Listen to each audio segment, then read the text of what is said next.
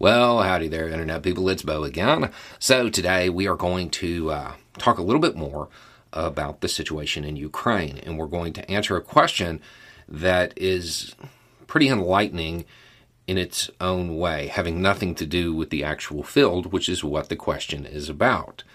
But it kind of showcases something that gets debated politically, but when you transfer it to the battlefield, it becomes super clear.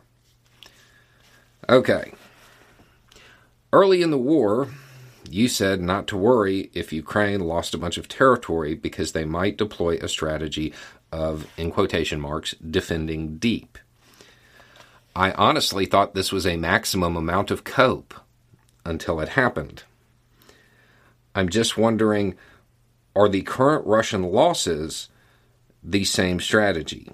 Is it possible that Russia is deploying the same strategy of defending deep currently?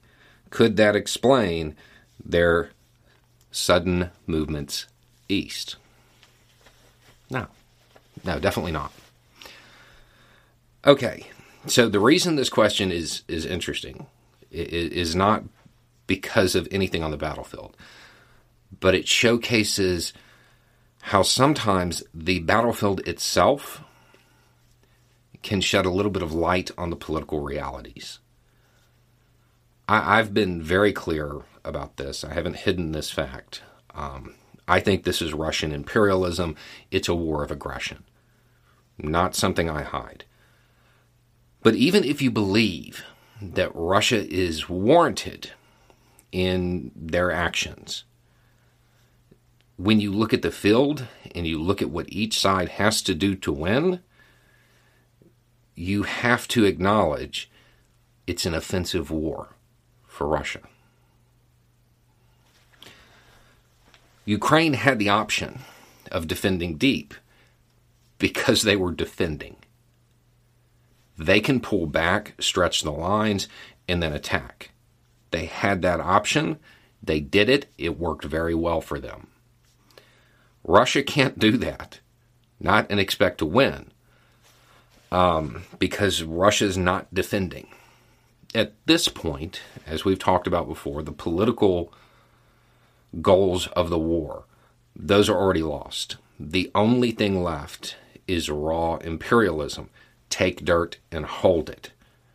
That is the only metric that Russia can use to justify this now. Nothing else. Everything else failed. Everything else they've already lost. So the only metric they have to claim victory by is taking dirt and holding it. You can't defend deep if you're doing that because every inch you give up is, is, is a loss and a permanent one. You could, in theory, pull back in a small area to regroup and then and then move back in. That sure, but we're not talking about small areas. We are talking about entire fronts just collapsing. They're not defending deep, they're losing. They're losing in a very loud and ugly fashion. Um, is there a chance that they can turn the tide still? Sure, sure. Um, but the further the Ukrainian army drives, um, the less likely that becomes, especially given. Hey, it's Kaley Cuoco for Priceline. Ready to go to your happy place for a happy price? Well, why didn't you say so? Just download the Priceline app right now and save up to 60% on hotels. So, whether it's Cousin Kevin's Kazoo concert in Kansas City, go Kevin, or Becky's Bachelorette Bash in Bermuda, you never have to miss a trip ever again. So, download the Priceline app today. Your savings are waiting. Go to your happy place for a happy price. Go to your happy price, Priceline. The the political actions of Moscow in, you know, faking a whole referendum thing and annexing the countries, annexing sections of the country and all of this. At this point, by Russia's fantasy claims, I, I think by now Ukraine is technically invading Russia. No, they, they can't defend deep like this. Um, they have to hold the dirt because they're an occupying force. They're on the offensive. They're the invader. If if you don't like those terms because of the political connotation, that's fine. But when you're talking about the actual battlefield, they're the invader, they're on offense, they're the occupier. There's there's no other words for it. That it's what they do. It's what they're doing there. Um, so I don't want to say that it's hopeless for the Russian army because getting cocky is a sure way to lose.